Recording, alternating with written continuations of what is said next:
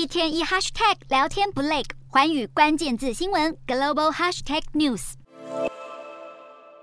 开着新买的车突然出现在朋友面前炫耀，这不是什么车商广告，而是俄罗斯军方为了募兵的大内宣。影片里的男子不愿意和朋友吃喝玩乐，选择从军，最后替自己赚到一台车。俄乌战争至今，俄军伤亡惨重，俄罗斯急着填补新兵。网络上也出现一系列募兵的宣传影片，除了锁定年轻男性的热血以外，军方也把脑筋动到了中年男子身上。在宣传片里，经济困顿的父亲。在听到女儿提到对军人身份的敬仰后，毅然决然决定要参加特别军事行动，最后也依旧和家人团聚。打扮浮夸的老人和军车形成鲜明的对比。为了提升军人的士气，俄罗斯政府甚至派出了俄罗斯版的耶诞老人。耶诞老人拿着一袋柑橘要发送给士兵，并称呼他们是守护者。俄罗斯为了鼓励从军，可以说是无所不用其极。俄罗斯日前就表示要在军中成立创意旅，让歌剧演员出动劳军。不过，比起娱乐，俄罗斯士兵更在乎的恐怕是俄军的装备不足、领导失能以及高伤亡率等。再多的宣传片与温情攻势，也比不过战场上的残酷。